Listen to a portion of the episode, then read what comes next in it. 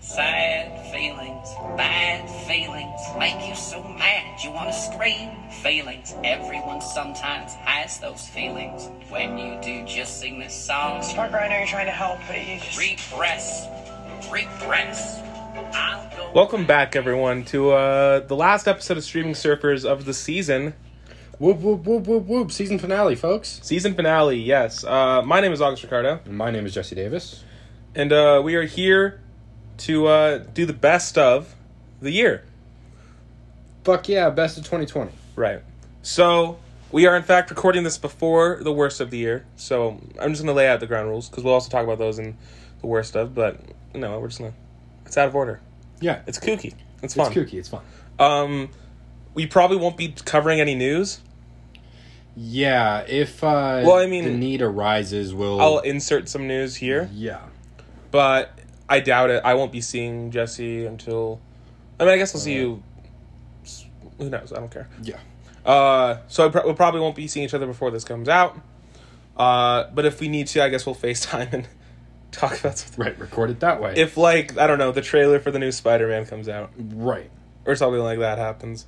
If something happens on Christmas, maybe we'll like insert in some news. Yeah. But as of right now, this is a newsless episode. But you know, we're here. We're going to talk about the best of the year. So, do you want to just hop into it? let's hop right fucking into it. All right. Um, what do you want to talk about first? Um, let's talk about. Let's go through your list, and then at the end of your list, we'll go through whatever was not covered in your list that is on my list. Okay. All right. I was going to see. I was going to see if we wanted to do a ping pong thing, or if we just want to go through one another's. Or yeah, let's just hop into mine. Um, so this one is kind of cheating right off the bat. Okay. So, uh, as we laid out previously, the best of 2020, while um, it doesn't stick to our standards of having to be on a streaming service, Yes. it does in fact have to uh, have come out in 2020. Yes. But as soon as I started making the best of 2020, this came up, and I was like, well, I mean, this didn't come out, but it might as well have. Um, Avatar and Korra. Yeah, All right. I think that um, that is 100% cheating, but I it's cheating. But that being said, I will allow. it. I will say that. Well, it's our show. We can do whatever we want. right. Um, I will say that considering how I guess Avatar TikTok just poured out of the woodworks Yeah. over the summer. Avatar was a uh, it was a cultural phenomenon and then it sort of fell off and then in the year of our Lord 2020, it made a, a thick ass comeback. Yeah, it was crazy. Like people I never would have thought like would ever even watch Avatar were like watching it, and it was so jarring.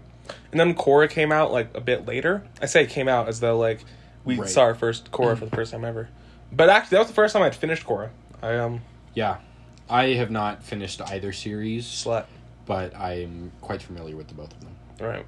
Uh, do you think uh, Avatar and Korra are the best of 2020? Bearing in mind they aren't from 2020. Um yeah, I'd put them on the list given just like the cultural significance that they had. Yeah. Um Do you think it would have made as much of a comeback if not for like quarantine and stuff? Probably not. Um, I think people it still would have made a big comeback because it was finally on Netflix and people were able to be like, "Oh fuck yeah, let's watch it." Right. Um, but having the free time in which to do so was a big part of that as well. That's fair. Do you um? You don't watch a lot of animated stuff though. Is that fair to say? Yeah, very. All right. Are you gonna watch Avatar eventually? Yes. Uh, it's just like towards the bottom of my to watch list. All right. Uh, do you have anything else you want to add about Avatar Um, or Korra? Korra does not get the respect it deserves. It doesn't. I think that might have shifted a little bit. Yeah, um, a little bit, but still. Right. Korra is as good or better than Avatar. from That's what fair. I've I seen. agree. Um, and everyone always treats it like even in the best of times, Korra is treated as like the Bastard stepchild of the yeah of the uh, family y- exactly of the of the two children. right. There's very clearly a favorite child and a hated child, Right. and uh, both of them should be loved equally, if not the younger as the favorite. But Do you think that maybe I don't um, between uh, Kyoshi graphic novel that came out and uh, what they said? Oh my god! All the way back in our first episode, what a ride we've been on. Do you think that we're gonna maybe get a new Avatar series? Um, well, we're definitely getting the live action series. Yeah, but I mean, Um, if that does good, do you think that we're maybe gonna get a new series? I think we will be seeing new Avatar content in the form of a television series. Um, I'm not necessarily it. They may be, they may make like a sequel to Avatar and Korra that is live action. I feel like that'd be very jarring. It would be. I mean, I guess I wouldn't- wouldn't necessarily hate it, but Well, I mean, like say the Avatar show does well, the live action Avatar show. well, they're gonna What's have the to next next logical step, a live action Korra, right? and then after that, I think they're just gonna continue down live action. Maybe I guess live action's the wave, and with the like, I think that these series would be better suited for animation. If they were going to do a new one, they should do it in animation. But especially with the bearing in mind that it, the the people who watch these shows are the people who grew up with Avatar, who are now in their our age. yeah, 20s. they're now in their twenties. Um, Well, do you know of like any um kids watching Avatar for the first time? Like, did your sister my watch sister Avatar? did, yeah, Did she like? it? she loved it. It's fair. Both Avatar and Korra. Okay. I was just curious if um like kids who hadn't seen Avatar were now starting to watch it. You know.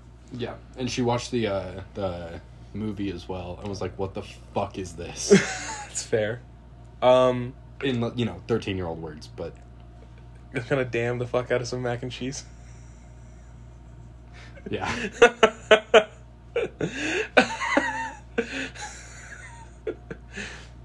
moving on Moving on. Um, do you want to stick with uh animation for a bit? why the fuck don't we man All right. Um, I'm gonna quickly shout out Kipo and the Age of Wonder Beasts is one of my favorite of the year. It's something I know you haven't seen, and it's not something I finished all the way through. But that being said, it was the first thing I watched when we got into quarantine because I remember I'd- I had seen trailers for it, and I was like, "This looks charming." Yeah. But then I didn't watch it. But then I, uh, you know, I actually sat down and I watched the entire first season like a brisk afternoon. It's charming. It's very fun. Um, I love it. I've shown it to a couple friends. They seem to like it. Um, I really enjoyed it. It was very delightful. It's uh, also very one of those shows that like knows how long it needs to run and it sticks with that that's because good they've already released all three seasons across this year oh wow from like March to now, and that's it. It's done. It's wrapped up. I haven't personally concluded it, but what I've seen, I really like. yeah It's a very charming uh, post-apocalyptic uh, world with uh, like animal humanoid hybrids sort of being the dominant race. There's like s- frogs who wear suits. There's um, what's it called? There's these characters. If you're not, if you want to watch it, just watch it for like the first season alone because I think the fourth episode has these characters called the Newton Wolves who are these um like dogs that when they got like irradiated and s- they became super smart and they hold up in like an ast- like a what's it called an astronomy place an observatory an observatory and then they just started like learning everything they could. sure So they have a rap about all the facts they know. i love i love that It's it's fun. It's a fun little rap. It's good. Uh, moving on, I just wanted to quickly shout that show out. yeah definitely Um, this one I know you've seen, okay albeit you didn't see the episode I intended for this, but I think you've seen enough of it to comment on it being good. okay Ducktales. yes i love ducktales That's right. it's magnificent It is. I um. What are you up to? i'm up, up to standing Oh, okay.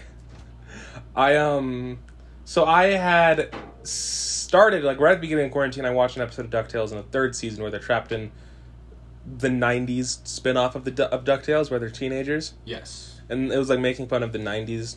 It was fun. I like I like good- sure I feel like we're not quite nostalgic for the 90s yet, but we're like, "Oh, wasn't the 90s crazy?" right Like we're at that point, we're not like oh man the 90s but we're like oh the 90s. the 90s Ta- tug at collar. Uh, so that was a fun episode, but it wasn't until uh, later on, actually, like November, I think, I actually sat down and watched uh, the episode called "Let's Get Dangerous," which is the episode I am using to justify this being on my uh, yeah best of 2020 list, which is a uh, Darkwing Duck centric episode. For those of you who don't know, Darkwing Duck was a spin off of the original DuckTales with um, the character Launchpad McQuack. yes i love launchpad He's charming he's as hell. uh, himbo and he's great He, I love Launchpad so much. Um, have you finished the first season? No, I'm only about halfway through. Okay. Uh, but yeah, so then this there was a episode with him where he was like teaming up with uh uh, like Duck Batman, I guess is the best way to describe Darkwing Duck. Yeah, pretty much. And um, a young girl played by Stephanie Beatrice, actually, no, Oh, neat. for the reboot. So it was a very fun episode. There was like some interdimensional shenanigans where the villains from the original Darkwing Duck were brought to real life. They had to fight them. It was good. It's a very uh, well made show all around. I love DuckTales. I really love it. The animation is great. Um, the casting is fucking inspired. It is. It's, Uh, David Tennant as Scrooge McDuck is phenomenal. Um, and then the three ducks are Ben Schwartz, Danny Pudi, and Bobby Mohican, I think is his last name. yeah, I think so. Something like that. Um, Who's your favorite duck? um, that's a complicated question. Cause Dewey's the most like emotionally the one I'm most like emotionally invested in because right now he's very like concerned about like figuring out what happened to his mom and stuff and his story's like very interesting. right. Um Louis is fucking hilarious Louis is hilarious. and Huey is like the brains of the operation which is the uh, character I'm frequently drawn to that Right. trope. Because you're the Huey. Yeah, I'm the Huey. Right. Um, in in most uh, like trios I'm in, uh, we all have a collective like five brain cells, and I have at least three of them. right. So I I'm I'm the Huey. Yeah. Um, I really like uh, that how they're characterized, mainly because from what I understand, the original DuckTales, they all just kind of went, gee, wow. And they were the green duck, the red duck, and the blue duck. And that was right. the they extent didn't of really have their own individual personalities, and they were all voiced by the same actor as well. Yeah, and they just went, gee, wow, look at that, Uncle Scrooge. Like. so I do appreciate that you do have, like, definitive personalities for them. Yes. And, like, they're very well consistently written within those personalities. Oh, absolutely. Like it, it maintains for sure. yeah. they're all their own distinct people. I also I, I really like having Donald there, um, as opposed to the original Ducktales where Donald is Just fucked off never to go present. into the, in the Navy. yeah. Also, I I love uh, the black outfit for Donald. Oh, yeah, it looks cool. He does. Uh, I love. I just it looks gorgeous. Like It really does. The animation. it's very is fluid. great. It's very um, like you can tell what's going on. Mm-hmm. It's very nice. Did you agree what I s- with what I said? How it's kind of like a TV Spider Verse sort of style. yeah. Not necessarily like in obviously Spider Verse is CG and this isn't, or at the very least not like It, it's three quote unquote three D animation and a two D. this is Oh. Yeah. two D animation and yeah, but it has that sort of feel to it. yeah that comic booky kind of throwbacky style. yes yeah. I think I also like the villains in Ducktales very much. Yeah, the villains are lots of fun. I like the the Beagle Bros and and the Beagle Mom. Yeah, I don't remember her name. I think it's just Mop Eagle. Mob, yeah, Mob Eagle and Fat Rich Duck is fucking hilarious. Um, I don't remember his name either. His is like just dumb Scottish. Um, it's it's ludicrously Scottish. Uh, and also uh, Mark Beeks. Oh, Duck So Mark funny. Zuckerberg. Yeah. Oh, you saw that episode already? Yes. Have you gotten to the uh, Lin Manuel episode yet, where he's Mm. um, No. Oh. Wh- who is Lin Manuel? where he's Duck Iron Man? No. No, well, Uh, forget I the said episode episode I'm on right now is the one where they're on the. I'm like I have like ten minutes left in it, uh, where they're on the Duck Greek mythology island. Oh, that one's um, Duck hilarious. Hercules thinks he's best friends with Donald, and it's so funny. I love that episode. That one's iconic. It is Uh, it's a very charming show. I'd recommend everyone likes it. There's something in it for everyone. I would say. absolutely. Also, the the uh, two main female characters are great as Yes. well because I've only mentioned the male characters, but the two main female characters, Webby and Mrs. Beakley. Beakley, Yes. yeah, are both uh, phenomenal. I like. I very much like it, especially because from what I understand, also the original. Be uh, Webby was just like, girl duck Right. who was also along for the ride and would just go, gee wow, Yeah. like And in in this in this trio of ducks, uh, the Huey, Dewey, and Louie, Yeah. there are five brain cells, but they belong to none of them, and they all belong to Webby, who's not even in the trio. right. Um, Huey has maybe One of them. one, and Dewey has like he used to have one but doesn't anymore. but it's still kind of like got the remnants, and Louis just like no thoughts head empty. No, I love all of them. They're great. They're great. Uh, Watch Ducktales. absolutely. Highly recommend. You have anything else you'd like to throw in about uh, Ducktales? I, I can't stop smiling when I'm watching. Like it's just, it's so Honestly, fun. yeah, it's very charming. Yeah. Every episode is at least like a killer one-liner. Yes. At least one, mo- many, usually more. I would say um, Launchpad usually gets a good one in. Yeah. He's not in every episode, but whenever he is, a one. Yeah. He's in I think 29 of the 44 episodes. Yeah. In the speaking capacity, he's like in the background if he isn't. Like Yeah. he's just great. They're all great. Everything's great. They are. Um, I didn't know this because I haven't actually seen anything of the third season besides the Darkwing Duck episode and the '80s episode. But um, apparently this year's Christmas episode is absolutely phenomenal. Uh, from what I understand, the premise is uh, Scrooge and Santa are bitter rivals because it's revealed that Scrooge came up with the idea for Christmas to uh, as a marketing scheme for the coal industry. That's fucking fantastic. this is one of the most clever shows I've ever seen. Too. It really is. I this is what uh like I think um Gravity Falls very much paved the way for this. Yeah. But if this is like what kids TV is consistently like, I think we're in a new golden age. Definitely, and we're also going to grow up with some sarcastic ass kids. I mean, we grew up right, we grew up into some sarcastic ass kids, and then we made these shows that are going to breed an even sarcasticer.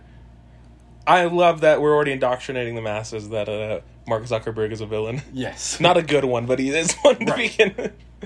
I mean, he's a good antagonist. He's just not very competent. Like right. that's what I mean when I say not a good one. All right, moving on. Yeah.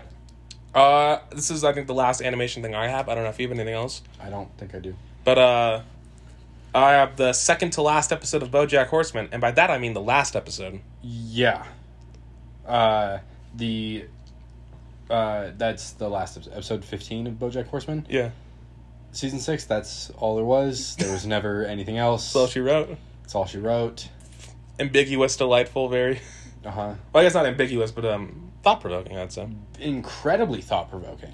So for those of you who don't know, because I don't think we've really talked about BoJack that much on the show, We have not. We've like barely mentioned it. right? Unless it was like in passing in regards to something else. Um, so I spent the better part of uh, two months, I would say, badgering Jesse to watch the show. I knew he'd love it. He'd be like, "Oh, I don't like animation. I'm Jesse Davis. I wear flannels and cardigans, but only when I steal them from August."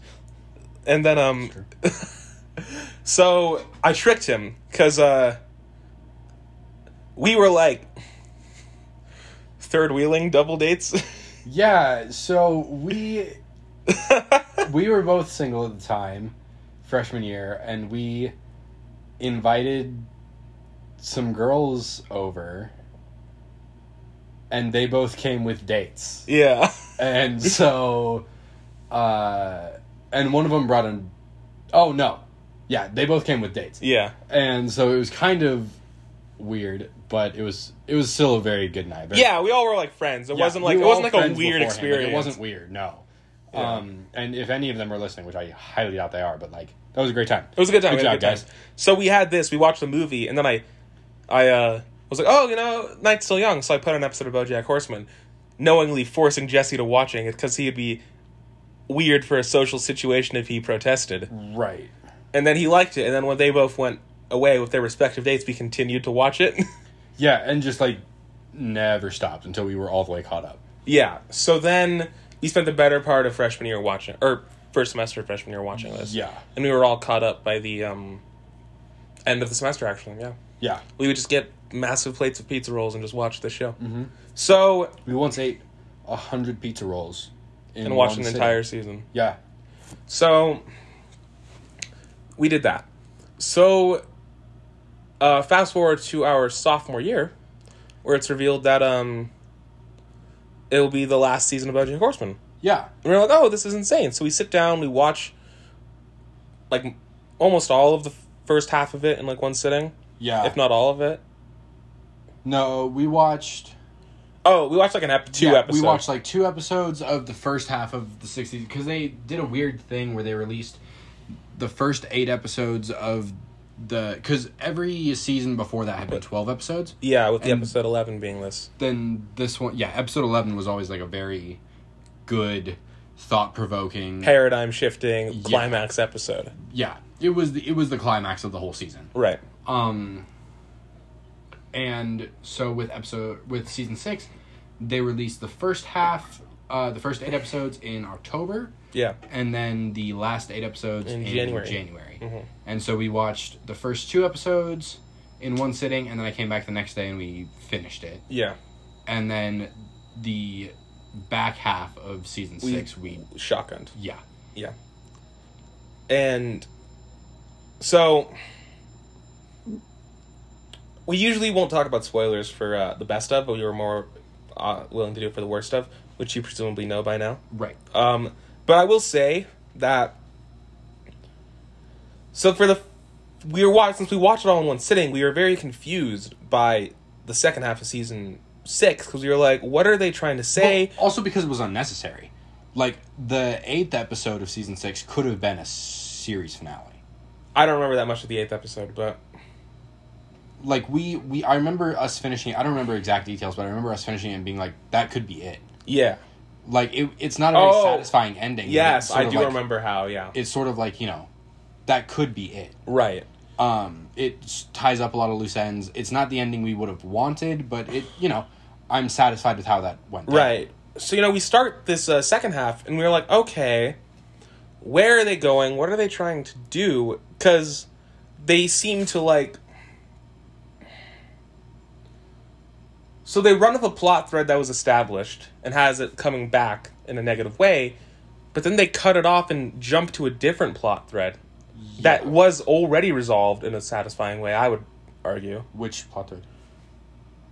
uh bringing up so they brought up penny and i thought that was gonna come Oh, back yeah. around but then they're like no but sarah lynn and i was like but do we need to go back to sarah lynn like Right. so we were sitting there and we watched like up until episode 14 Yeah. and we looked at each other and we were like i don't know how they're gonna end it Yeah, be, and we were like, "There's no way they end this, and it's good." right so then we watch episode 15 which i would argue is might be the best episode of the series I agree. I And- wouldn't even argue. I would just say it.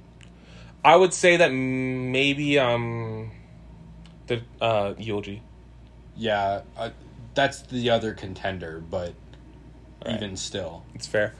So, you know, we watched that one, and then we looked at each other again, and we were like, "Oh my god, they did it!" right? That was perfect. Now all they have to do, fuck it. Spoilers for BoJack season six. Yes. Skip ahead to the next timestamp. If you don't wanna Also, hear the I spoilers just for- do realize that um, the last episode is on our worst of, so yeah. So we'll talk about that. yeah, Um, but skip ahead to the next timestamp if you either didn't listen to the previous episode or you don't want spoilers for BoJack. right. I'll give you five seconds. Five, four, three, two, one. At the end of episode 15, Bojack very clearly dies. And it follows through on like a lot of drowning imagery that's been present throughout the series, like Right. in a way I hadn't really thought about, but like him drowning was kind of the ultimately satisfying conclusion to it. Absolutely. Right. So we're sitting there, and it's like revealed that he had tried to call someone because he was like in purgatory or like his last moments of like consciousness coping with dying. It, it was like how they say that after you die, your brain is active for seven minutes, and it you see like whatever it is you see. Right. So he was in those seven minutes, and it's like this dream he'd been having like previously to this. Yeah. And then he like, all right, this is the part where I usually leave, but then that doesn't happen. So then he's like watching all these people who else who else have died throughout the series, like kind of talk about death, and then he like tries to escape, and then he calls uh, Diane, his his friend and confidant, I suppose would be the best way to contextually put it at that point in time Yeah. and he's like and then he's talking to her but then it's revealed that she missed his call and he is drowning alone and then it just ends with like the line cutting Right. Because and that's such a good ending because it comes full circle and it does not try and redeem Bojack because he's an irredeemable character. right Bojack is maybe the worst person on television. right Like he is such a bad person. right He is beyond re- redemption. and i found it interesting because another thing about bojack horseman is season around season like four i think there was this sort of idea that because he was like a marginally better person in season four, Yeah. that he had in fact not done anything shitty prior to that, Yeah. and that Bojack was this character who was to be idolized. And season five is largely a deconstruction of that notion. Exactly.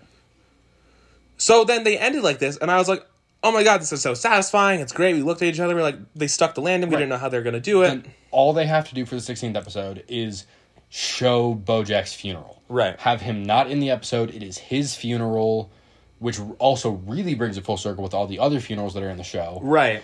and just have people eulogize him. Mm-hmm. And Or even I'd argue, no one comes to the funeral. That'd be also a very satisfying ending. right, just have it be like the four people who he was closest to, like Right. uh, PK, Uh, Todd, P- PB, and yeah, uh, Todd, Diane. PB, and Diane. Right. Um, and honestly, maybe not even all of them. Yeah, maybe not even all. Diane probably wouldn't go. Right. We're neither here nor there. Right. So we're sitting there and we're like, oh my god, they did it.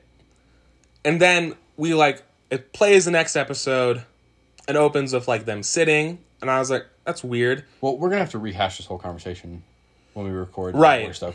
So, but episode fifteen, fucking fantastic, That was one of the best episodes of television I've seen all year. absolutely. Right.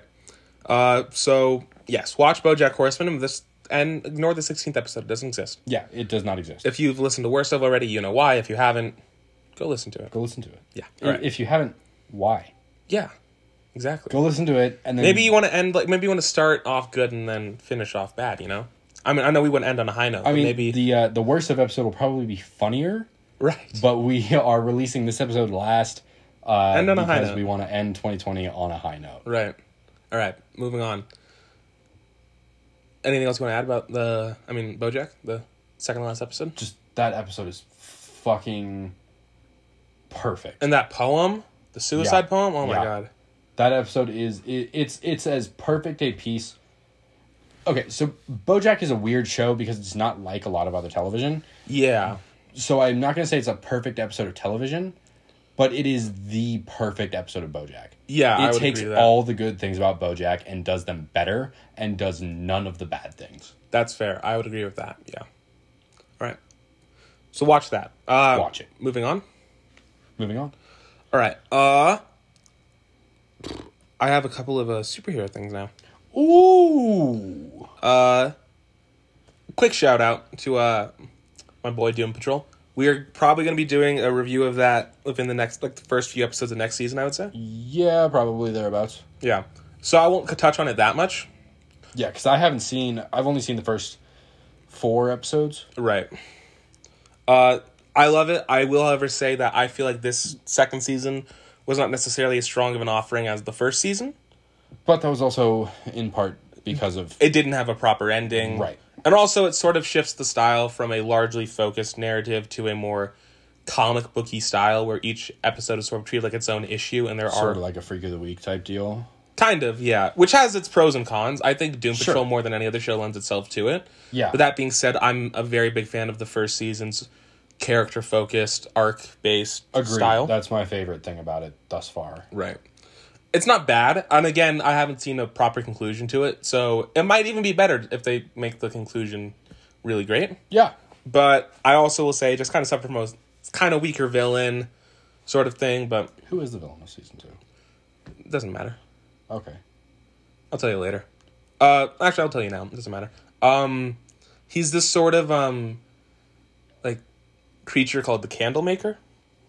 Mm-hmm. He just doesn't have this. So they try to take what Mister Nobody does, where he taunts the Doom Patrol, but he only can do it to one character. Okay. And if I recall correctly, most characters aren't aware of his existence until the final episode of the season. Huh. I just think Mr. Nobody is also a very strong villain, especially for this show. So, Thus far. yes. In my journey with the show, yeah, absolutely. So, I will, however, talk about Legends of Tomorrow, which is Doom Patrol's kind of bastard cousin. Yeah. I used to have a Legends of Tomorrow shaped hole in my heart, but Doom Patrol has, in fact, revealed to me that it was actually a Doom Patrol shaped hole in my heart, and Legends of Tomorrow just kind of happened to fill the space the best it could. Yeah. Uh, I really still have a soft spot for Legends, though. I've rewatched this most recent season. And I think there are some very fun episodes. I think I showed you the Shakespeare one. Yes. Uh, they also have an episode where they're trapped in TV. That's a very fun episode. I have seen that one, or at least the the ultimate, the friends part. yeah. Yeah. I think Legends of Tomorrow is very fun. I think if Doom Patrol's a little heavy for you, Legends of Tomorrow is a good substitute. Definitely. Yeah. Uh, if you just kind of like wackier sort of superhero antics, Yeah, if you like wacky superhero antics, or you're a little, um, you're either like weak stomached or not necessarily, which is not a bad thing because I'm right there with you, um, or you're just like not feeling something that's like necessarily as dark. yeah. Or you're under the age of can be- 18. yeah. Or Doom Patrol is also triggering, I would say, in some points. Yeah, it can be. Yeah. Like you haven't gone to some of the more parts of it yet, but there are like definitely sexual assault trigger warnings, gore trigger warnings, homophobia trigger warnings, stuff like that.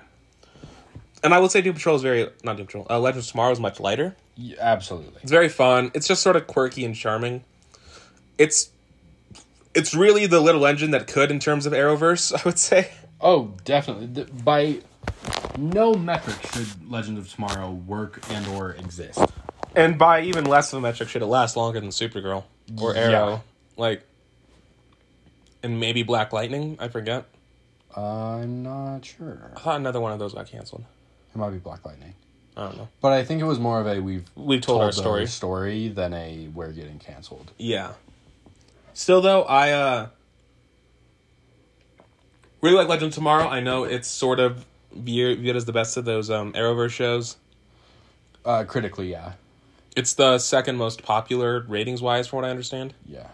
Uh, and I really hope it continues to do well. I really like it. Mm-hmm. Uh, I like how each season kind of takes a new idea. Like, um, like the season before this one, they were fighting monsters. Now this se- this last most last season, they were fighting um like villains through history. Like Yeah. Genghis Khan, not Hitler though, because that's a little for Right. primetime television. It is incredibly inventive. I will give it that. Yeah, and there's charming ideas. Like, I will say the um, it also has a good kind of laugh at the expense of other DC Yeah, like the Romeo v Juliet Dawn of Justice. That's objectively hilarious. right. Unless it was metatextually trying to imply that Zack Snyder is Shakespeare. But I'm going to assume it is not. okay. I'm going to assume it's a dig and not a compliment Okay. because that makes me sleep better. All right. Uh so moving on though, something I know you've seen a bit more of, and by a bit more of I mean probably the exact same amount, but you're probably gonna watch it eventually. Okay. Stargirl. Yeah. Um I didn't think I'd like it as much as I did. I didn't think I would like the. I've only seen the first episode. Right. I didn't think I'd like it nearly as much as I did. It is great. It's fantastic. I um started a rewatch of it. It's on HBO Max now. It used to be on a CW's app. I Um, own it on DVD. Oh, It was his Christmas, Thanks it to was his August. birthday gift. He thought it was Legends. He was like, "Oh, cute gag gift," but Yeah. it was actually Stargirl. Uh, no, it's very good. Breck Basinger's charming as always. Absolutely. Um, Luke Wilson fucking it up. yeah, it's very uh unique, I would say, because it doesn't like dawdle, and maybe that's more a matter of it has a thirteen episode arc as opposed to like, you know, more spread out like the Flash would be or something. which in my opinion all the cw shows should adapt ranging from you know the flash to riverdale Should just be thirteen episode half seasons, and they should split up their schedule. yeah Probably. Well, because I mean, like, you know, Riverdale, for example, you brought it up. I haven't watched the newest season yet, but I did watch the season when we were freshmen in college. And it was like, oh, the Colts playing Dungeons and Dragons. We got to stop them. Oh, we're having a flashback episode to the 80s. Like, also, that River- flashback episode was actually fucking it, wa- that was a banger no, it was a banger. I'm just that saying, like, episode rocks No, I'm not saying it doesn't. I'm just saying that like sometimes, like Riverdale in particular, I would say is guilty of like, come on, speed it up, chop chop, like. that's fair but and I the will- Flash, oh my god, yeah the flash is really guilty of it because the flash i can't defend some of its filler episodes whereas or at least until i stopped watching the flash but um riverdale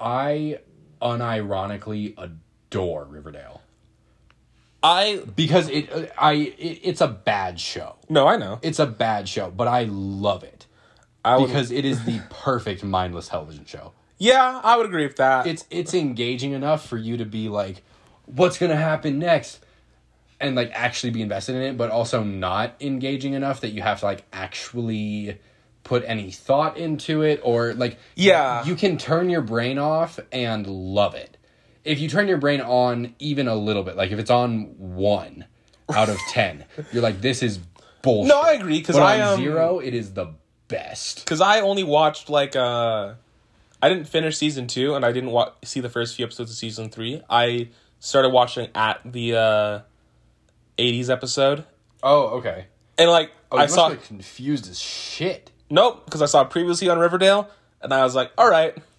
oh Okay. All right. Dungeons and Dragons is who we're fighting. More drugs. Got it. All right. Archie's in prison. Sure. Fight Club. All right. Did you see the line though? Which line? You know the line, August. I don't because I couldn't tell you anything. when any- when the wa- Archie's in jail and the one guy goes, I dropped out of school in the fourth grade so I could run drugs to support my sick grandma. And then Archie turns to him and he says, "Then you don't know the epic highs and lows." the Wins and defeats of high school football, and then they proceed to do high school football while the entire cheerleading squad, in inappropriate uniforms, does jailhouse rock incredibly sexually outside of the jailhouse, and the wardens are just sitting there like letting it happen and being kept out. It's I fucking haven't amazing. seen that. No, I, was- I I need was to so- go no. back and watch. After this, we have to watch just that scene because it is, I swear to God, the best thing ever put to television. it's so good. Best of the decade. The best of all time since the TV was created. That is the greatest thing the TV has I'm offered. gonna. Oh, just do that. Oh it's my god. miraculous. Oh my god. But anyway, Stargirl. Uh, from what I understand, the main character is based on Jeff Johns' dead sister. That's correct. Yeah. I'm really glad that we broke out of our laughter. Yeah. leading into that one. Ooh, So there's a lot more care and stuff heading, handled with the show. Um, absolutely. There's also that's the thing I noticed and kind of appreciated. There's a lot less gawking at how hot Breck Basinger is. Yeah, which I was very surprised at. Yeah, you know, a, a a unexpected surprise, but a welcome one. right. Um, I was very glad to not be forced to like, how sexy is this sixteen year old? right. Well, especially because like, I mean, I guess the she's star like twenty three, but she's still, like 21. Oh, The Stargirl suit is like objectively sexy. I put that in air quotes. yeah, in the comics. Yeah, in the comics. And it's like it's a I think it's actually one of the most faithful comics ad- adaptations I've ever seen of a costume like. yeah, but they it it doesn't go out of its way to be like, look how hot she is. Yeah, and there's not like ass shots or anything. Right. I mean, maybe that's a function of the fact that she's a teenager contextually, but like It's not because Riverdale exists. yeah, that's You fair. know the CW has no issue sexualizing teenagers. That's the other thing though. It was originally a DC TV show that they're like DC TV is folding. Oh, that's true. So it aired concurrently on the CW, and I'm interested to see what happens when it moves to CW. Probably some ass shots. Probably some ass shots. That uh, that's kind of a bummer, actually. Maybe who knows? I mean, I assume that maybe Jeff Johns will be like, "Hey, please don't sexualize a char- a, per- a character who's supposed to be my dead sister." Yeah, like, hopefully. But all the characters are very charming. I really like the team dynamic once they uh, kind of establish the team. They don't like dawdle with it. Like if it was the Flash, we'd have to wait through like twelve episodes before like even one person joined the JSA. if it was the Flash, we'd have to dawdle through at least eight episodes before she found the staff. Let's be real here. okay. Well, I mean, no. Like Oliver got like his bow in the first episode. Barry got his speed in the first episode. They don't take that long. yeah, but like before they actually like do anything worthwhile with it, Arrow picks up pretty quick. The first two seasons of Arrow are fantastic. I'll agree with that. I will die on that hill. The second season of Arrow, that's the one we're fighting Deathstroke, right? Yeah. Yeah, that might be the best piece of superhero television I've seen in a long time. Yeah. Why were you doing that with your hand? Oh, that was me um citing that quote that you always say. What what quote? You always say Arrow might be the best piece of television. The second season of Arrow. yeah, might be the best. I can I can mouth Because along it's with true. it. It's either that or the best or the second season of Arrow might be the best Batman movie ever made. Oh, it is a much better Batman movie than any Batman movie we've gotten. That's correct. Yeah, It's fair. Um, that may change in 2022 though. So, apparently it's R rated. um, I've heard they're wavering. They're not sure whether it's going to be. I'm what, and what that means is they're filming an R-rated movie and they're not sure whether they're going to cut, Cut it, it. into a PG-13 movie or leave it as is. I only heard it was R rated because they someone found like a s- prop and it has fuck on it.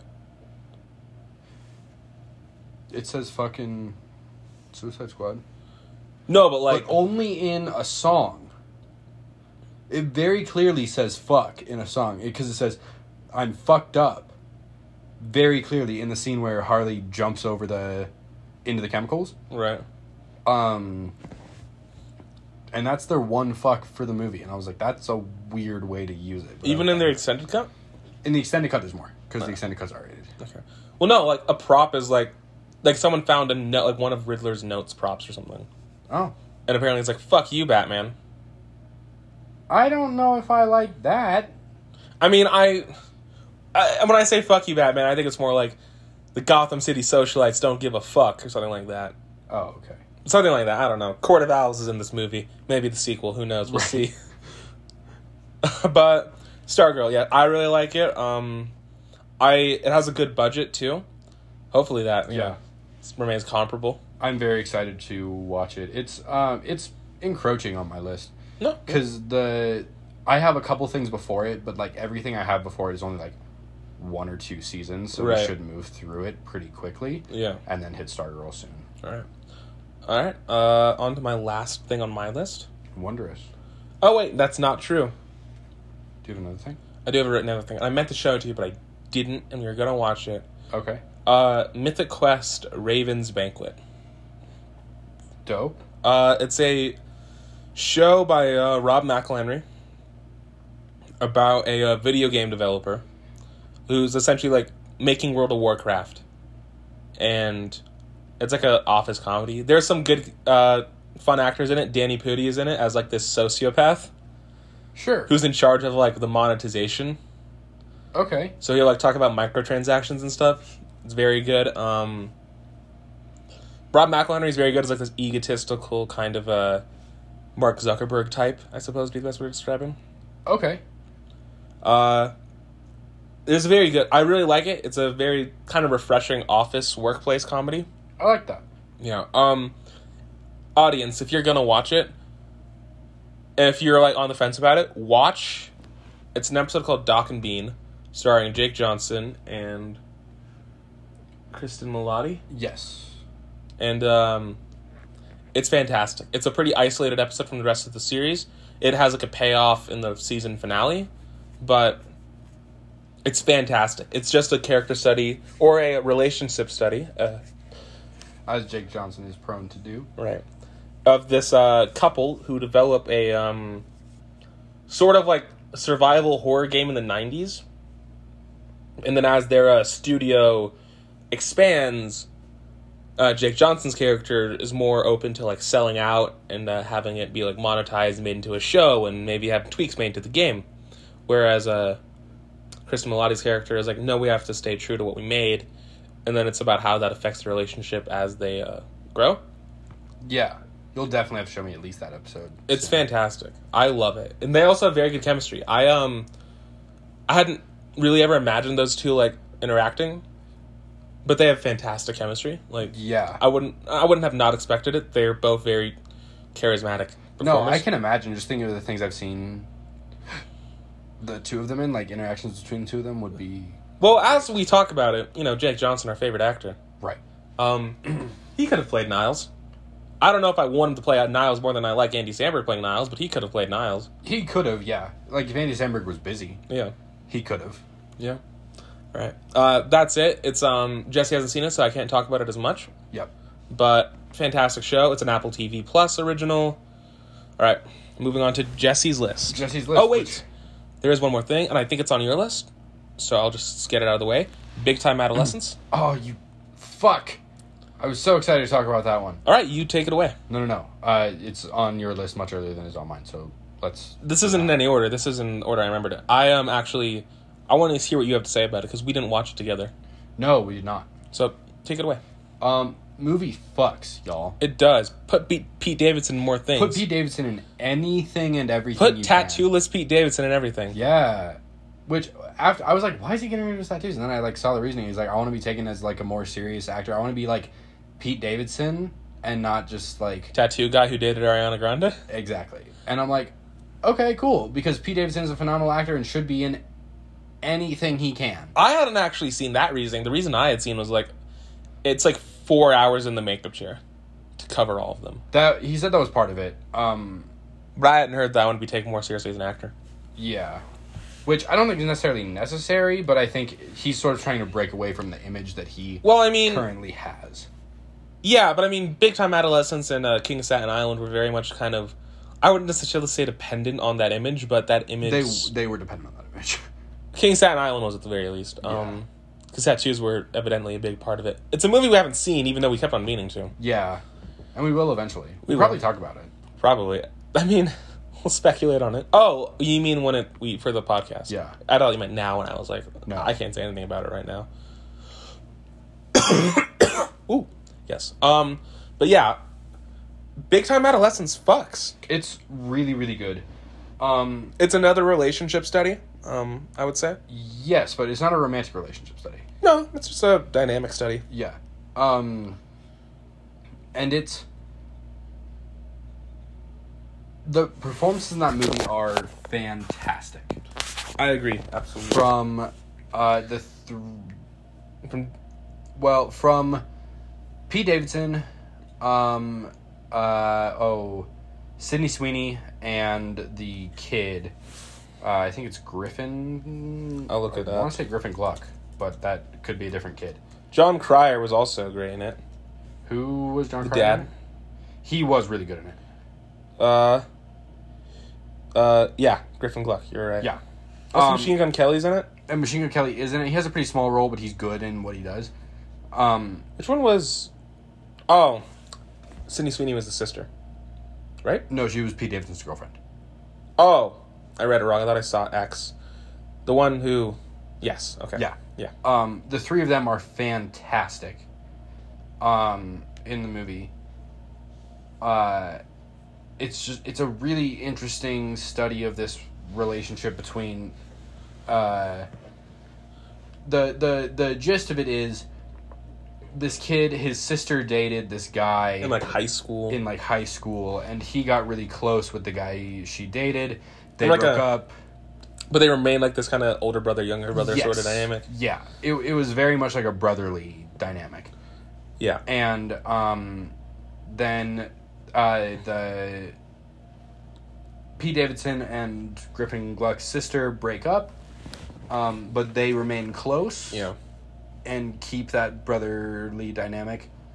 Um, Pete Davidson's character gets way into drugs, and then um, Griffin Gluck's character uh, Goes to high school. goes to high school and sells drugs for Pete Davidson, which gets them in a whole bunch of Shenanigans. shenanigans. Uh, and it is I know that that uh, description made it sound like it's like a wacky comedy, like a Harold and Kumar thing. yeah, it is not. It's like there's comedic elements to it, but I would call it a drama more than I would I call would it. a- as well. I'd call it a dramedy. Yeah, it's a coming of age dramedy. Yeah. Um that it, it's all about the relationships you have and how they influence your life and how you have power over them. Yeah. Uh, Also, the ending was fantastic. I agree. Yeah. And very real. Very real. I um. They didn't try and be like, "Oh, like we got to make it a happy ending or we got to make it a sad thing." Like it, they made it like Yeah. real. Yeah. Uh. All right. You have anything else you want to add to Big Time Adolescence? Not a big time. All right. What's next? What's next in Jesse Land? Next in Jesse Land, uh on my best of list, I have The Devil All the Time. The Devil All the Time, a thing we talked about. A thing we have talked about, but I think it bears repeating. Okay. That movie's great. It is. Um, I like seeing Tom Holland and not uh Spider-Man things. Agreed. I think he should be more not Spider-Man things. Agreed. I don't think you should stop being a Spider-Man. Thing That's not what I by meant. any stretch. I just I'm just happy that he's branching out. You know, Ag- agreed. he is too, evidently. Yeah. Yeah. Um, I'm wicked excited for Cherry. When does that supposed to come out? I think February. Okay. I'm excited for it too. Um It looks what we've seen of it looks good at least. Um, I'm excited.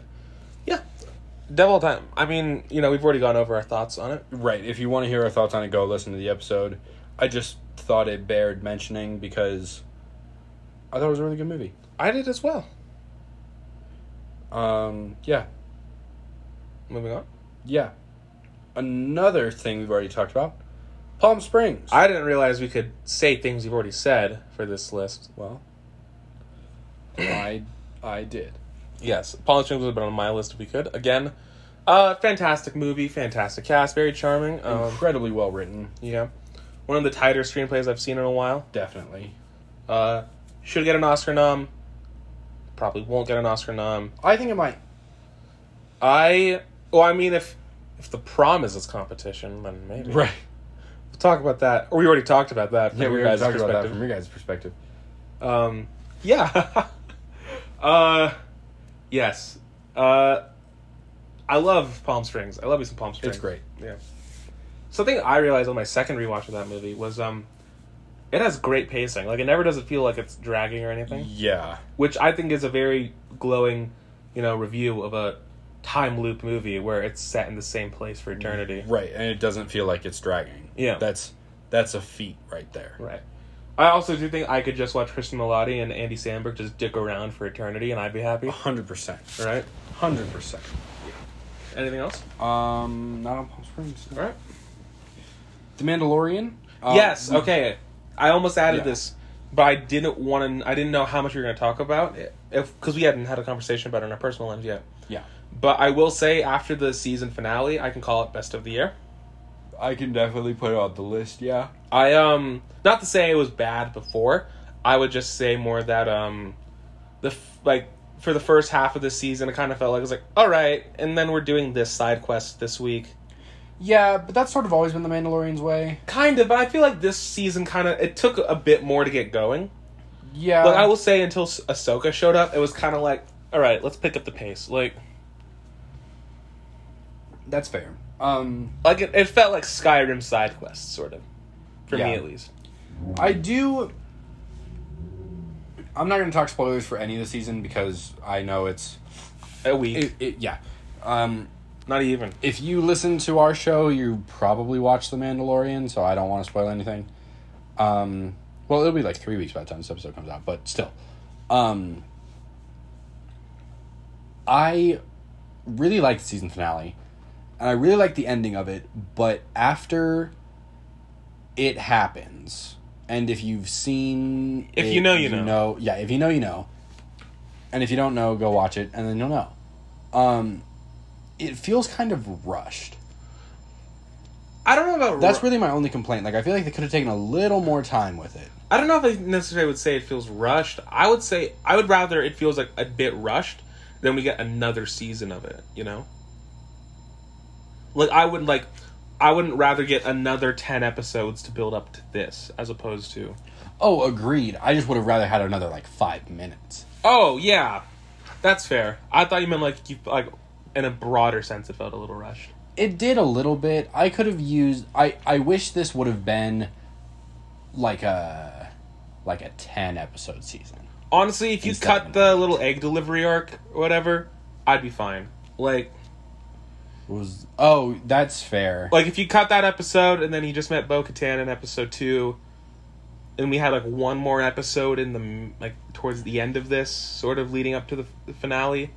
Well, like I I wish they would have ended this episode like right before it happened, Yes, and then we would have gotten a whole episode of it happening. I don't know if I needed a Or whole episode even of it just- happening, but even just another like five minutes of this episode dedicated to it. yeah, that's fair. I know that a whole episode in five minutes or two, like I get very what different you- I do get what things, you're saying, though. but I I I, I also needed another five minutes, and I could have handled another thirty. Okay, that's fair. Uh spoiler alert. This is I'm not going to explain why. I will just posit. Okay, I don't need to see more of this story now. I don't either, but I feel like the because of how it ended, there's a very clear next story that they're going to take on, and it may slightly intertwine with this one. I I think we'll we'll see That's a different show. the effects. No, No, it is. Mm-mm. It's confirmed. Are you talking about?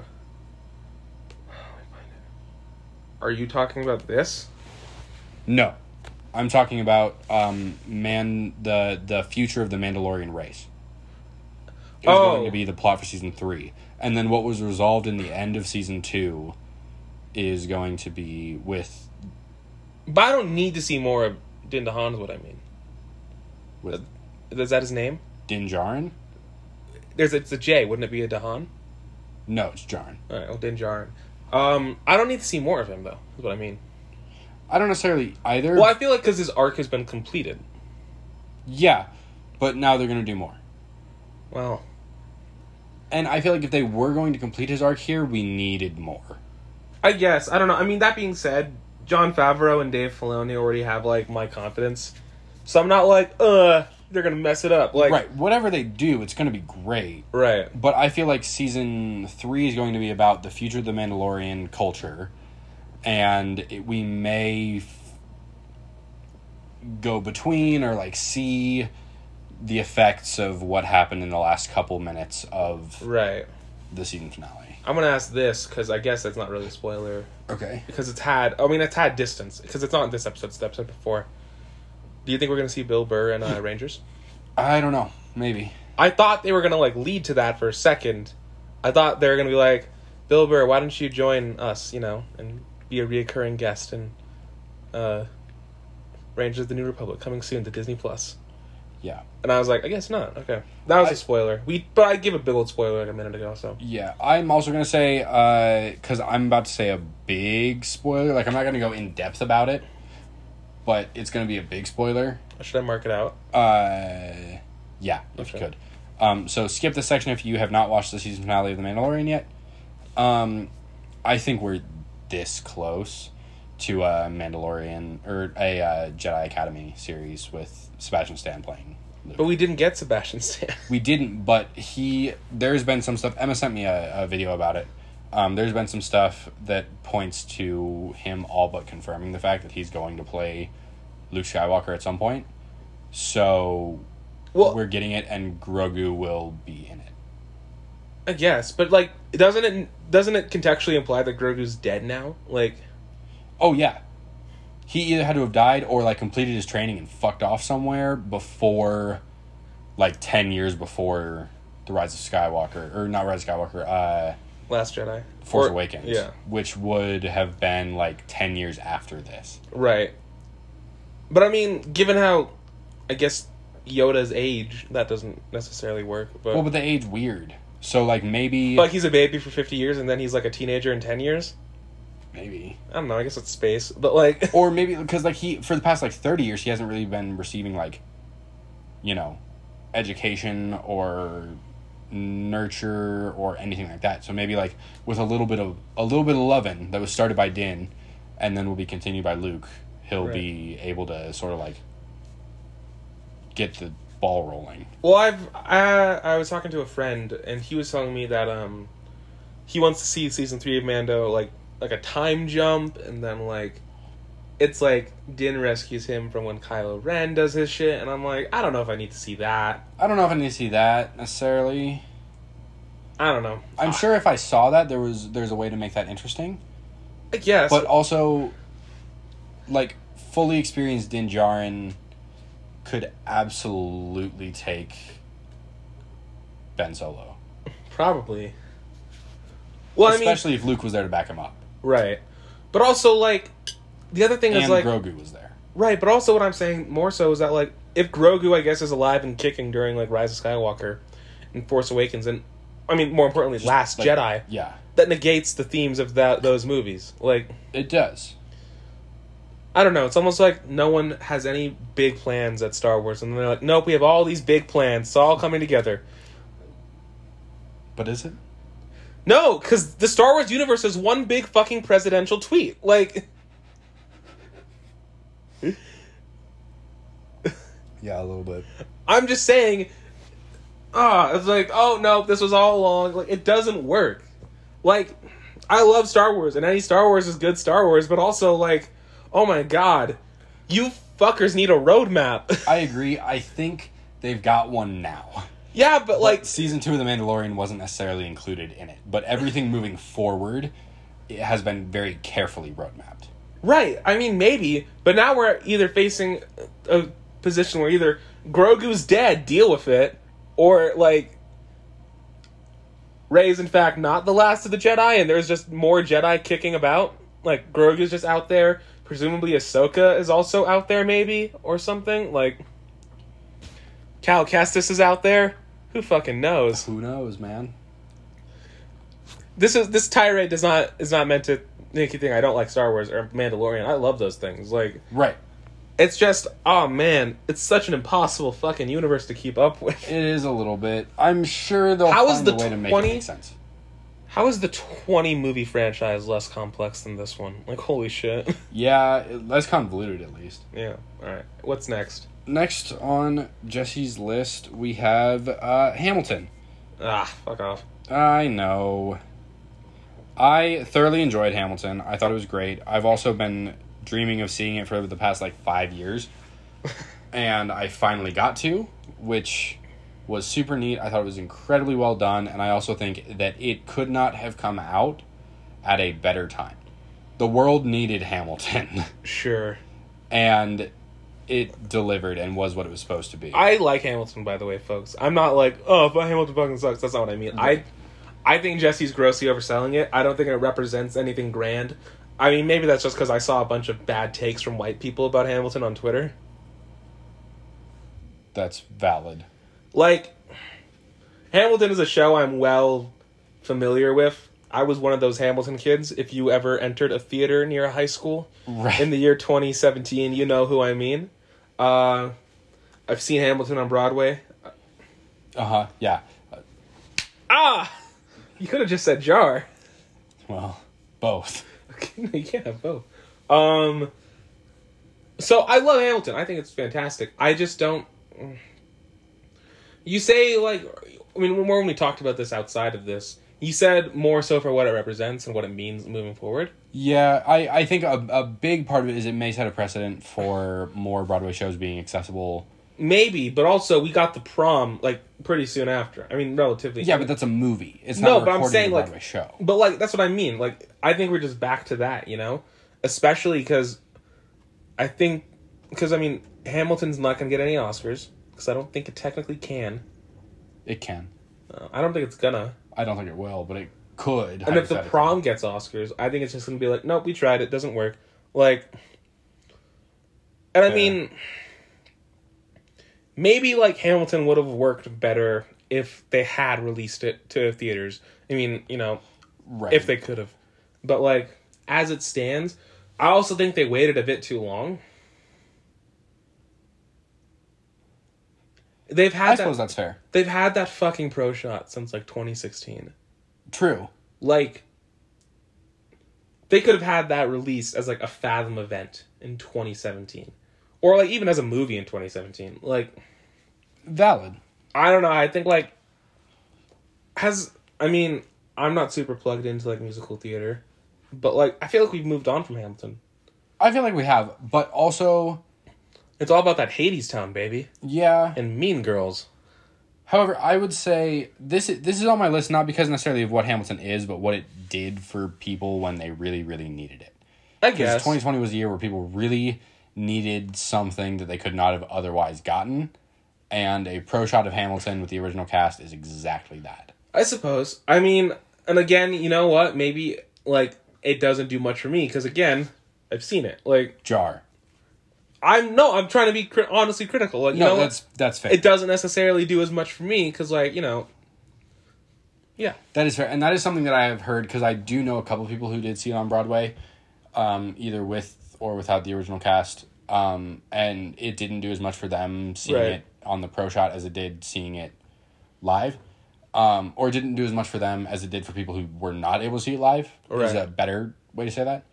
Um, but for those of us believe me, the my overwhelming majority of us were not able to see it live and who were interested in seeing it anyway, right. it meant a lot. Okay, that's fair. Yeah. And also Lynn is a genius Gem. and should write more things. I agree. He's already writing like everything, but he should write more things. Right. Give him that he got. Um, I think I can move on from Hamilton if you don't have anything else to say. No, I don't have anything else to say. Uh, up next, On the Rocks is a movie that did not get nearly enough attention, and I think is one of 2020's finest offerings. I didn't see it. Oh, you whore, you bastard gentleman. Womp womp. Fair, no, it's fine. I didn't see any of the ones you actually told me to watch. I'm sorry. Ugh. I did. I just watched other stuff yesterday, but That's fine. Um, I do recommend the two Apple TV movies I'm going to talk about, uh, which this is one of. It's available on Apple TV. Uh, Oh. Written and directed by Sofia Coppola, starring um, Rashida Jones and Bill Murray. Murray. I wanted to say Burr, and I'm like, it's certainly not Bill Burr, but I couldn't think of Murray's last name. Rashida, your marriage fucking sucks. Stop it. Stop it. It is. Did I get it right? Uh, kind of, yeah. Actually, it is. Uh, Bill Murray. Burry. in this movie is fantastic. His performance is amazing. He plays a character who is thoroughly unlikable, like impossible to like, but also Im- he's so charming. Like he's such a like kind of a like he's very it's it's complicated because he has a lot of like misogynistic views, but in ways that like support his daughter. He he he has a very um outdated idea of masculinity and femininity. Um, and he uses it as justification to try and help his daughter understand her marriage better Interesting. which is a very interesting concept. Um, and Rashida is very um, progressive and very uh, disagrees with his views very strongly, in that her idea is that there we should not adhere to those ideas of what masculinity and femininity are. People are allowed to be who they want to be and to make those those choices and changes in their life Right. et cetera, et cetera. Um, so he's he says a lot of things that are like you're like this man is not a good guy in the year 2020, right. but he's so thoroughly charming. You can't have any emotion towards him but like like a shaking una- fist. un- like- unabashed love. Um, Alright. He's great, and Rashida is fantastic in it. As Uh, always. Marlon Wayans is also in this movie as Rashida's husband, and he's really good. He has a very small role, but he's very good in it. Um, and I've only ever seen him do uh, comedic, and so for him to do something dramatic was very interesting and it was very good. Which one's Marlon? Uh, he's in White Church. Okay. Okay. Yes, I remember which one now. I'm Yeah. sorry. I Sometimes there's there's nine Wayne siblings, um, so keeping them all. Remember when there's nine siblings, I, I know a family where there's like six siblings, and I can't always keep them straight. no, that's fair. For some reason, I thought I thought he was coach, and I was like, no. Yeah. Um, but he's uh he's very good, and On the Rocks is great. All right. Anything else you'd like to add? Nay. Then onward, Jose. Next is my favorite show of the year 2020. Oh fuck you. Fuck you, August. Fuck Defending you, man. Jacob on Apple TV Plus. No. Fuck off. It's a great show and August likes it. He just won't admit it because he doesn't want me to be right about anything. no. It. I will say it's a very well made show. I think it could have been a movie. I see where you're coming from but disagree. I I don't know. I liked it. I really did like it. I don't think the ending did it for me. That's fair. That's not to say I would I mean maybe I'd be singing its praises from the rooftops if it um had a different ending. That's Like- very fair. And I mean, I don't know. I feel like well maybe I don't think it should have been a movie. I do think however that considering it's very well paced throughout the rest of it, but then they're like, "Oh, and then this happens and then this happens and then this happens and then this happens." Like it's at a pretty smooth pace through the rest of it, but then it's at a blistering pace for that last episode. Like Yeah. shit is happening. Like I think they could have maybe picked up the pace a little bit in the earlier in the season, so they had time to sort of like maybe like shift everything to be a little bit quicker for the first like nine episodes, so the last Episode episode, had a could time have to been breathe. like two episodes instead of one. yeah, I think that would have would have maybe would have would have benefited from you know Yeah, like because at the conclusion of the trial, all the stuff with J.K. Simmons, their trip to Mexico, yada yada yada. Like yeah. spoiler, but I also know I I am a, a slut for an ambiguous ending. And my problem with the ending isn't that it was ambiguous. It's more so that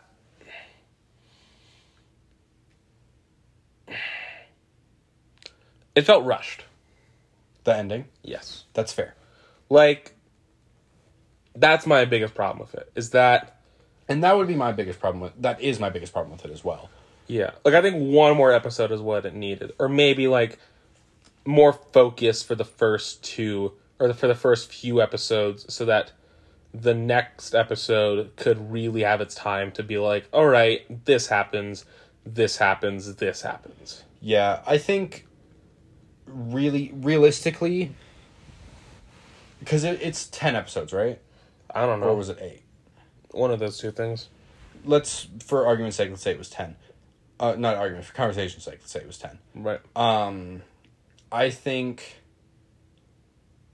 spoilers for defending Jacob, but not really. Um like you can listen to this and not have anything spoiled for you, but like if you want to go in entirely blind, skip ahead. Um the trip to Mexico should have been the ninth episode. Like the trial should have concluded at the end of the eighth episode. yes. Trip to Mexico is nine, and then everything after Trip to Mexico is ten. Would have been Maybe. I, ideal. would say the stuff with J.K. Simmons, the conclusion of the trial for episode 9, and then Mexico and everything thereafter for episode 10. Because fitting That could have worked too. the s- conclusion of the trial, stuff with J.K. Simmons, and the trip to Mexico, and the conclusion all in one, it was. It was moving. Like the J.K. Simmons thing suffered the most because it didn't have its I- time to breathe. 'Cause- I forgot that the J.K. Simmons stuff happened before Mexico. I thought that was post Mexico. no, it was before Mexico. So yeah, then it it what your your version is what I would prefer. Yeah, because it was suffocated. Because we barely had time to deal with everything that happened with J.K. Simmons. Like, yeah, it was like, oh, yada yada yada yada yada yada. Here's my ideology. Mexico time. Like, whoa, let me sit with that for a second. Like, that was a huge paradigm shift. Like, access turned, and like I didn't even have time to sit and deal with it. Like, yeah. I mean, I guess I could have paused my TV or whatever. Which that didn't necessarily have a negative effect on me because I felt like that was how it was happening for Andy. Was like uh, found out about all the J.K. Simmons stuff, and then next day off to Mexico. Like it was very like, I feel like we were sort of going along the journey the way Andy was, but as an audience, that doesn't necessarily always work for everybody. Right. It worked for me, but it, it doesn't necessarily work for everybody. Yeah, I also found the framing device a bit intrusive every now and then. I didn't find it necessarily intrusive. Intrusive isn't the right term. It's more so that like I was very invested in like, why is this happening? And then at the end, the payoff was kind of like, oh. Well, I was invested in why is it happening, but then by the end of it, I was like, oh, okay, whatever. But like, more so that like, I, it was intrusive in the sense that it wasn't like this overarching thing or like a, we get it at the end, a beginning, we get it at the end. Like it would appear throughout, but like, it would just be saying stuff as it was happening Yeah. like like someone would be about to testify and then be like and what did he say when he testified and i was like fucking let me lear- hear it like Right, let me find out. yeah it's a good show it's a well-made show i'm just being an asshole but like Yeah, I, I and I know you're mostly being an asshole, but also all of your criticisms are valid criticisms. right Um, yeah, I the the framing device for me, I feel like that that actually would- I would say is my biggest issue. Um, but that comes more from like a writing standpoint than a filmmaking standpoint, Right. In that it was like the entire time I was like, "What's happening?" And then at I was we just got a the weak payoff, payoff. and I was like, "Oh, oh, okay, like sure." Yeah. But I was expecting something like crazy. Could the entire speculative spoilers. Spoilers for my journey with defending Jacob. I'm not going to spoil really anything for the show. Well, actually, I am. Spoilers. So if you're this far ahead and you don't want any like major spoilers, skip ahead. Um, five, four, three, two, one. The entire series, my number one suspect was um, the mom. Like she killed the boy. Yeah, I was convinced it was the mother I wasn't. until um, I knew it was a left field pick, but I was fairly certain that the show was going to give us a left field pick because I was also convinced the show was going to give us a more definitive. This is who did it. right. Um, like we found out that Jacob was found innocent. Right. Not necessarily that he didn't do it, because then it was like a the the ending was a very like did he didn't he? I. I know. I, I s- think he did. I know. I said I didn't when I talked to you yesterday, but after like thinking about it and stewing with it, I don't think he did. Oh, you don't? No. You think he just decided to shut his mom up? Yes. I think he did it. I I don't because yeah, I think he said it to shut his mom up because like if he did it and that was happening, he didn't say it as an all right, yes, I did it. Stop. He said, yeah, all right, if that's what you want, I did it. Like that's how I see it more so because he does say yes, all right, if that's what you want, I did it. Like like his reaction to that wasn't uh I'm in a hard place, I did it. It was oh my god yeah sure whatever i'll say whatever i need to say That's fair. But I think the the evidence that he had done it up to that point and then yeah mixed with the quasi confession was enough for me to think that he probably did it. i don't think he did it like that's just me But do you have another suspect? Because up until the conclusion of the trial, I was still pretty convinced the mom did it.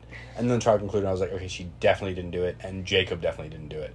But then after other stuff happened, I was like, Jacob definitely did this. And then the confession happened, I was like, Jacob did this. i don't know like honestly given the world that the show takes place in i'd be like maybe it's a mugging or something you know Fair.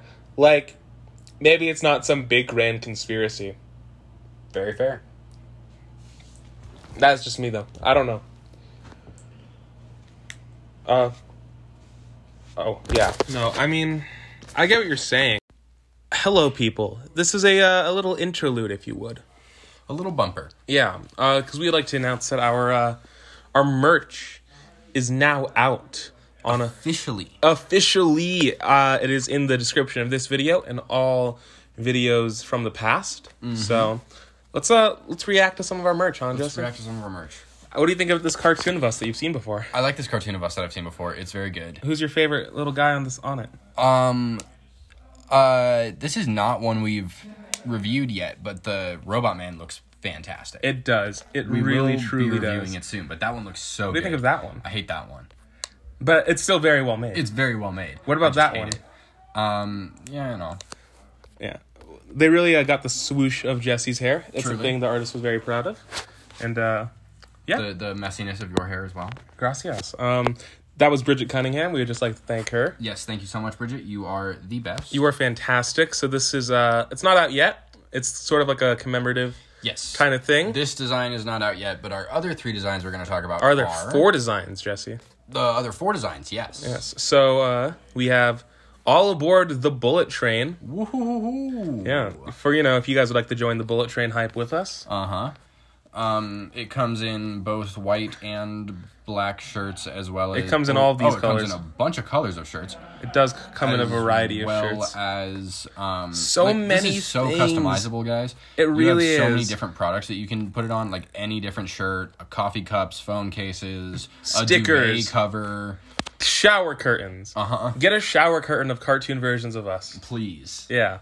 Uh, then we have some logo stuff. Uh Uh-huh. We have it in red and blue. I really like the logo. It's very uh, simplistic. It in no way conveys the chaos that is this podcast. but It doesn't. is I, um, wonderful. It's a I had beautiful logo. some boring white guy letters originally Mm-hmm, when I first did it, but then someone told me that's not what your guys' podcast is. So I was like, yeah, let's get some lines up in this bad boy, huh? Let's really Wes Anderson up this uh and this logo. and Wes Anderson up It we did. Is it delightfully Wes Anderson-y? it is delightfully Le- Wes Anderson. yeah, like that one scene in Mulan. Mm-hmm. yeah. And then what might be my favorite design. Oh, thank actually. God. This one rocks. I um It looks better on a shirt than it does on. The it does. Yeah, it's just Um, what uh it came up with. But let's see if I can find it in a shirt case. Not that's not In a a thing. shirt case. That's not a thing, but I found it on a t-shirt. It looks really good. Uh, this one is an audio wave Yes. of all of the Intro songs. intro songs we've done for season one. Yeah. Um, and it looks super cool, guys. Is it in descending order of how we did them? It's in ascending order. So like Okay, so the first episode's at the bottom, and then most yeah. episodes Oh, at the top. So like we got Zygarde Green for the Pokemon episode. We Sure. have um Palm Springs Pink. We have it. um Rocketeer Gold. We have Eldorado a different gold. Very nice, very nice. We have um worst of bright blue, Uh huh. best of darker blue. Yes. Uh, I don't even remember what all these were. I know that I uh, sat there because I was on a phone call with a friend last night, and I was like, "Oh my god, what color should X be?" And they're like, "It should be red." And I was like, "There's too much red. There's too many reds. The boys is red. Jojo Rabbit is red. So many reds. Knives Out, red, red, red." Yeah. It was bad, especially because um, for like the first half of it, it was just blue, blue, red, gold, red, blue, and then I finally got to throw some orange and pink and some greens in there. Mm-hmm. What um, I want you to try and well, I mean, I guess it's in, in ascending order, so I really kind Right. of ruined it. But, Yeah. uh, yeah, Uh, but I really, really like this logo. I think, or this design. I think it's really cool. Uh, very like minimalistic. yeah. and- It's low key, but you know what? People look at it and they'll be like, "What's that?" And you'll be like, "It's this rad podcast these two idiots do." Exactly. Right. It's pretty fun. I uh, also, guys, I'd really love it if you got it because I spent like Yeah, August spends so much time on this. I had to convert all of these to wavelengths, and it was like a whole thing. And then formatting it was a pain. And then I had to find the right colors. But man, it was. I really like how it turned out. So uh, thank you guys. Thank you for an awesome uh, first season. Yes, we'll be back in amazing. two weeks. I think our first uh, episode will be the. Let me check my calendar. Let's check that Um, calendar. Our first episode of season two is going to be in, on the tenth of January. yes, the tenth of January. And do we have a thing we want to do? I guess you'll have to tune in to find out. Well, I mean, maybe it'll just be us sitting there in silence. I guess you'll have to tune in to find out. what what's really happened, listeners, is I looked at Jesse and I was like, maybe we'll do a thing, but we haven't discussed anything. Uh, I have a couple of ideas. I have an idea, and I think we might have the same idea. We'll we'll talk about it. Um, that was yes, that was one of the ideas I had. Do you want to announce that idea officially? no, not tune in to find out. Tune in and find out. Adios. Happy 21. Yes, happy 2021. 2021. Uh, 20 here's- funny one. Happy 2020 fun. I disregard him. Um, cheers to a better year. Funny 21. Or funny, tw- funny fun. tw- f- 20 20 fun. There we go. there you go. It's so fun. It's gonna be so fun. Hopefully. All right. Bye. See you guys. All right, moving on.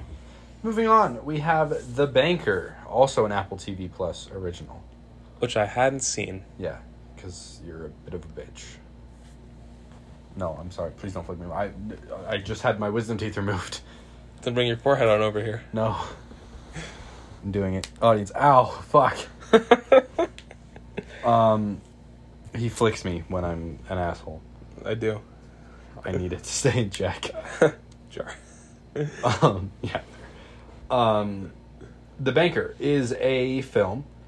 Um, Astute observation. Yes, correct. Uh, that is about two black real estate developers in uh, the Jim Crow era, California and Texas. Um, which California's a little more progressive, but they still. Um, the the premise of the movie is these two uh, black real estate developers, played by uh, Anthony Mackie and Samuel L. Jackson um, basically hire a white man as a front for their real estate operation um, to Who's the white man? Nicholas Holt. Um, and he's great in the movie. He's such a white man. He's such a white man. He's the A whitest. white man? No! Ah, um, he basically he goes to all the meetings. He knows nothing about real estate, so they have to teach him everything about real estate and also how to like pretend to be a rich guy, because he's not rich at all. And the two of them are both. Sam Jackson is very wealthy from the get go, and Anthony Mackie uh, starts off very poor and gets very wealthy over the course of the, the film. of the adventure. Yes. Um, Nicholas Holt has no money whatsoever. Um, so they have to teach him how to pretend to be rich, which there's a very extended scene that is great of them like teaching him how to play golf and also do math in his head uh, to do like all the real estate formulas and stuff Right. for like property evaluation and whatnot. Um, so he goes in and does all the business deals, like completes the deal, and then they do all the work from that point moving forward. Um, it is great. Very interesting historical perspective, a story that not many people know that was actually incredibly important. Was it true? Yes, it's a true story. Um, and it was incredibly important to the civil rights movement. Um, it, it was huge and not talked about at all. Um, Interesting. it, it was one of the. Uh, because the main conflict of the movie is most of the properties that they purchase are in, like, white neighborhoods. Oh, okay. Um, and so it was one of the the the court case that surrounds this that is not really talked about in the film. It's like the the end. Um, and I'm not saying it's a spoiler really because it's history, so you know. um, but it's it was one of the things that really pushed the idea of black black people being able to own property in white neighborhoods and basically desegregating uh like space at least not necessarily individual locations but Uh huh. like geographic locations Well, that makes sense. um, and it is fantastic. Excellent performances by every actor and Sam actress Jack involved. and the Mac Attack. Sam Jack and the Mac Attack, as well as Nicholas Holt, and the actress who plays uh, um, Anthony Mackie's wife, who I'm going to look her up because she's great in the movie. Um, but yeah, the movie is great. I might have to watch it. I mean, I probably will watch. I think you really should. I think of the ones I've suggested to to you, it's probably the one you would enjoy the most. Mm-hmm. Uh, Nia Long is the actress who plays uh, Do you know what else she was in? Anthony Mackie's wife. She is in um, Fatal Affair, Boys in the Hood, Big Mama's House, Love Jones, The Best Man, Are We There Yet, The Best Man Holiday, um, Hmm. Friday, um, yeah, Okay. I just thought I might know it from something. looks like a lot of like Tyler Perry stuff, Okay. um, which is cool. Uh, yeah. Very interesting. Um, historically, great performances, very well made movie. Um, the cinematography in it is actually really, really good. Um, and I just, I really loved that movie. It was a lot of fun I'm sure. and very, very good. Is it particularly wacky? there are moments where it's a little wacky, um, but it's not it's not necessarily wacky so much as like funny. Okay. Um, the the scene of like the the sequence I'll say of them teaching Nicholas Holt how to be a rich White man. A white man. no Ah. uh, a rich real estate developer um, almost veers into wacky territory uh, and is also like the most comedic part of the movie because there are Right. moments where it's very very serious Mhm. um, and there are moments where you laugh at just like how these they're hoodwinking everybody The man. the man um and it's great and like you just like it's not necessarily funny but you can't help but laugh That makes sense. I get what you're saying. um at how like stupid everybody else in the movie is um and in history was right. um very very good film highly recommend on apple tv plus Right. You said you had one more thing after more this? shit yes i do have one more thing Uh, Disney Pixar's Onward is on my best of the year list, and August disputes this. I think I like Onward, but I think it's like fine. I think I I thought it was really good. Um I think also like no shade August, Oh. Oh, I see what you're about to say. but just Just say it. having siblings definitely made more of an impact. I I I would not have viewed the movie the same way if I did not have like siblings I grew up with, which I have um four siblings, one of which lived with me since he was born, one of which lived with me since like just after she was born. My younger sister is adopted, um, and two of which have lived out of state my whole life, but are still very much like my brothers. Mm-hmm. Um, whereas August is an only child, which, um, I I just I feel like having siblings, especially like a younger brother, Uh huh. really made me e- experience the movie in a different way. Did you cry? Did you cry, Jesse? Yes. Okay, I cried as well. Um, And I'm not really a movie crier, unless I am. and I'm I lying. am very much a movie crier. Am I? I can't really. I cry at like every movie. no, I know. I was there. Yeah. Um, half the time, not because like anything particularly sad or happy is happening, just because like movies, man. um, Movie man. so yeah, ha- the experience of having grown up with a brother, um, was definitely a part of it. Especially when I saw a lot of myself in uh, the character of Barley, and a lot of my brother in the character of uh, Tom Holland. Tom Ian. Holland. Ian, yeah.